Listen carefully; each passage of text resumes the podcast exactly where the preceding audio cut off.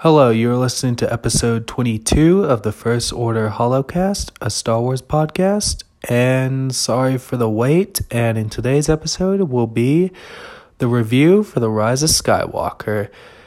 And as I said, sorry for the delays and all that. I was just busy with work and the YouTube channel and all that, with my YouTube channel, Jedi Master Daniel 96, so I was busy with that, and you know, with that out of the way, let's get ready for the review for Star Wars Episode IX, The Rise of Skywalker. Well, with The Rise of Skywalker, I actually did enjoy this movie. Like, I actually thought this is probably the best out of the sequel trilogy, in my opinion. Like, I think this movie, like, I thought the, like, movie was cohesive, in my opinion. Like, where I thought with The Last Jedi, there was so much going on and too much went on a tangent, when you had all the subplots of, like, Canto Bight and all that. And I feel like in The Rise of Skywalker, you have a very straightforward plot, and that's what I felt like the disadvantage with the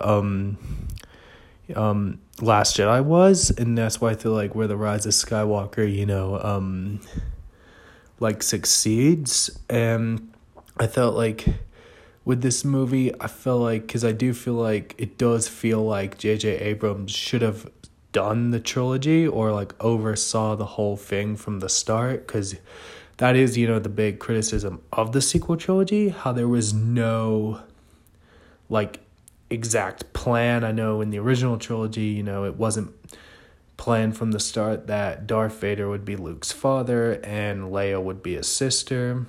I mean, without, you know, but George Lucas, you know, oversaw the original trilogy, you know, is where you had, where he directed A New Hope, and then he had Irvin Kershner direct The Empire Strikes Back, and Richard Marquand direct Return of the Jedi, and George Lucas still oversaw Empire and Jedi, as where with the sequel trilogy, you know, you had J.J. Abrams direct The Force Awakens, and you had Rian Johnson direct The Last Jedi, and then you have J.J. come back and do The Rise of Skywalker. It was kind of more of a relay race, in a way, is where, you know, I feel like one of them should have oversaw the whole thing, and that's, you know, pretty much with The Rise of Skywalker. I knew, you know, because pretty much in this movie, Rey is revealed to be the granddaughter of the Emperor, which I have a feeling, you know, J.J. Abrams wanted to make Rey connected to someone from the previous movies, and that's sort of the vibe I get when I think about it. Like, I feel like J.J., you know, because pretty much where the set up with The Force Awakens, it was, you know, like this big thing, you know, I felt like, you know, it was going to be a big deal with Rey's parents, and that's where I felt like a lot of people, you know, were kind of let down with The Last Jedi, with the Rey's parents reveal how she was a nobody. But pretty much like in this movie, you know, like JJ, you know, takes that thing where Rey's parents were nobodies, but he adds an extra layer with her being a Palpatine, which that was kind of the, you know, the thing I feel like, because and then at the end of the movie, Rey says her name is Rey Skywalker, like, so she takes on the Skywalker name, but she's a Palpatine by blood, but a Skywalker by choice, kind of thing.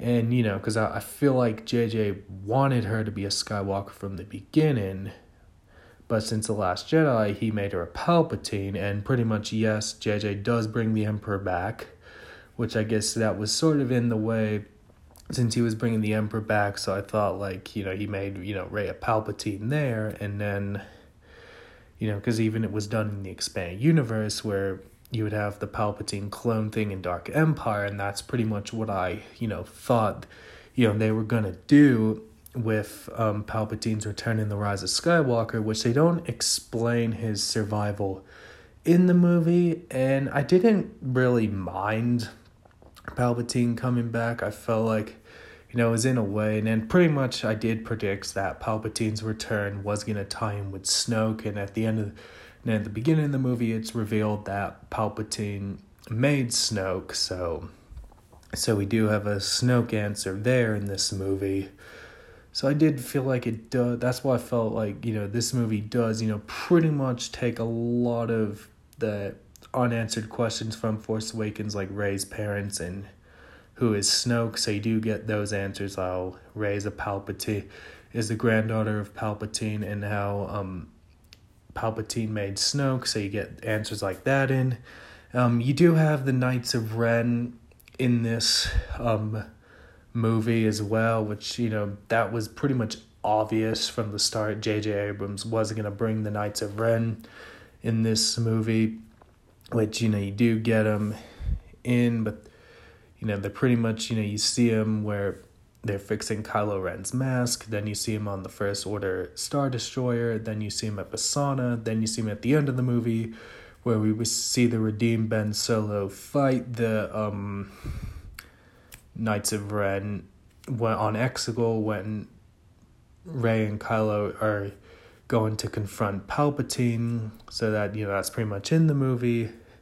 And pretty much the plot of this movie is finding a wayfinder, which is these things to get to Exegol, which Exegol is a planet in the unknown regions, and that's where, you know, Palpatine is located in the movie. And then he talks about, you know, about a thing setting up with the new empire called the Final Order, which, you know, he says how the First Order was the beginning, and then he talks about the Final Order. And then, obviously, in this movie, General Hux dies in this movie, which he's killed by Allegiant Pride, and General Hux is the Maul within the First Order.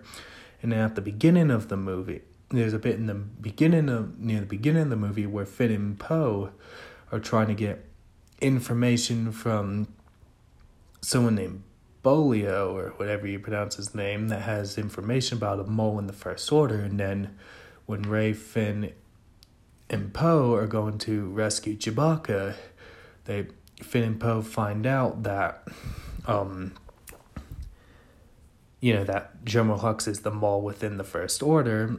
So you have that, and then we have a dagger, which is by Ochi, which they find on Basana about that. Because also on this desert planet called Basana, they meet up with Lando Calrissian, and then they talk about, you know, this character named Ochi, and then pretty much, you know, we see the ship from The Force Awakens that Rey, you know, got left on in Jakku. And then it's also revealed that the character Ochi killed Rey's parents with the dagger in the movie. And the dagger is kind of the thing they need to go to, is one of the things to find the Wayfinder. And then they go to a planet called Kijimi, which is a snow planet, and then they meet up with a character named Zori Bliss, who's played by Kerry Russell.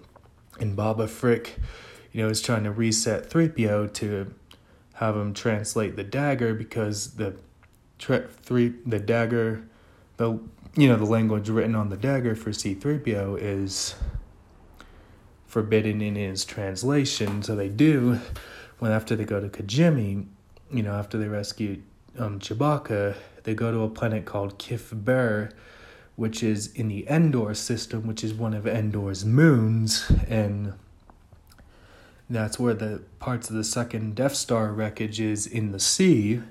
So, and also the Death Star wreckage, what, you know, in the water was an unused concept they revisited from The Force Awakens. But this one is to find the Wayfinder, which, in the original plan for The Force Awakens, it was one of the plans to find the map to Luke Skywalker. But in this movie is pretty much, you know, where they find the Sith Wayfinder. And then, you know, and then we have the fight with Rey and Kylo on the second Death Star wreckage. Then we also, you know, the bit with Kijimi, we have where Rey and Kylo fight in a doppelganger duel, kind of, you know, like how Luke and Kylo Ren fought on Krayt in The Last Jedi. We have, you know, the force projection duel, as we did, and then is where Rey's on the Star Destroyer, and then where Kylo Ren is on Kijimi, and then that's the bit, you know, where we see in the trailer where the thing where Darth Vader's helmet, where the thing it's resting on gets broken, is where they crack. So that's that part, is what you see in the final trailer, is a lightsaber fight between Rey and Kylo there. So you pretty much have two lightsaber fights with Rey and Kylo, the force projection one and the one they have on the second Death Star. on Kef Bir, which is one of Endor's moons, and that is definitely confirmed in one of the in the visual dictionary for The Rise of Skywalker. And at the beginning of the movie, the visual dictionary confirmed that Kylo Ren is on Mustafar, but it's sort of weird because Mustafar is a lava planet, and then where it is, it's more like a forest kind of area at the beginning where Kylo Ren finds the Sith Wayfinder, which, I mean, yeah, I can understand a lot of people, you know, be confused, why is it Mustafar? Which, I mean, I guess maybe there's a different part of the planet we don't know about, that we didn't know about with Mustafar, with it being on a forest planet. So it's like in this movie, so at the beginning, you kind of have it on Mustafar with Kylo Ren, and then at the end of the movie where Rey goes to bury Luke and Leia's lightsabers and then creates the yellow one, that's on Tatooine at the Lars Homestead, which I thought was a nice way to end it, you know, kind of where it began.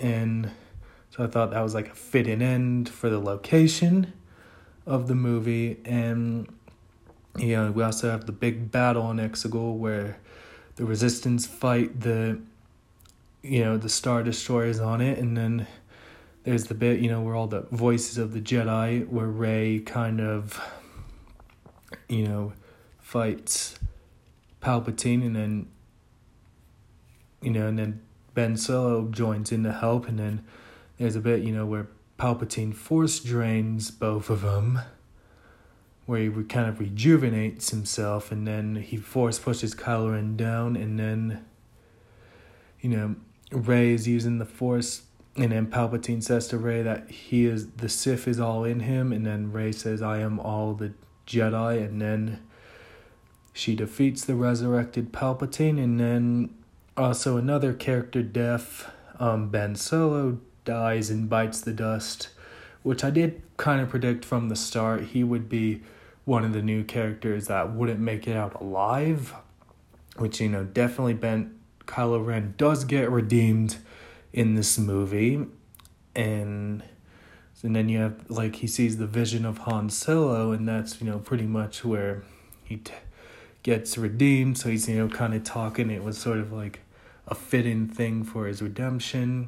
And then at the end, after he sees the Han Solo vision, he froze his lights, his crossguard, you know, the lightsaber he had is Kylo Ren, and he froze it. And then there's also a new force power called force healing, which was also done in the expanded universe. So there's another expanded universe element they incorporated into this movie. So you have like a resurrected Palpatine, which was done in the EU as well, and then you have force healing. And also, Palpatine having a grandchild was even done in the expanded universe, but in the expanded universe, he had a grandson, and with this new canon, he has a granddaughter, which is Rey.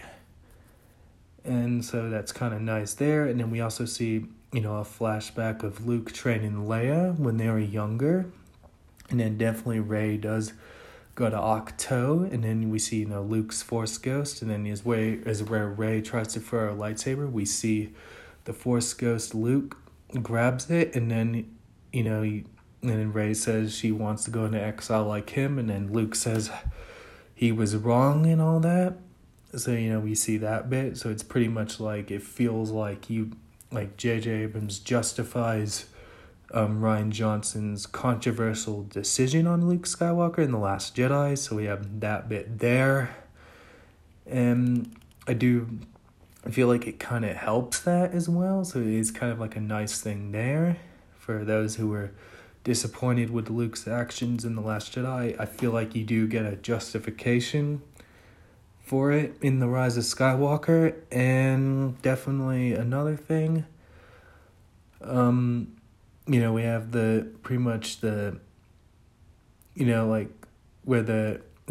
Lando comes in with the Falcon, you know, during the Battle of Exegol, and then we see all the other ships that join in the big battle, and we see a cameo of Wedge Antilles coming back in this, which I thought was pretty cool as well. And, you know, we haven't seen him in the previous sequel trilogy movies, and so, you know, I'm pretty much, you know, going stuff like out of order with this movie. It's not like a scene-by-scene review on this episode, so I'm just, you know, going off top of my head. So yeah, there is quite a lot of stuff in this movie, and it is, I would say this is a really good movie. I did enjoy it, as I said I did in the beginning, and it is definitely one of my favorites in the saga, and it's definitely my favorite out of the sequel trilogy, and I think it's definitely even my favorite out of the 5 new Disney Star Wars movies. Like, I think this actually surpassed topped Rogue One, in my opinion, for the best Disney Star Wars movie as well.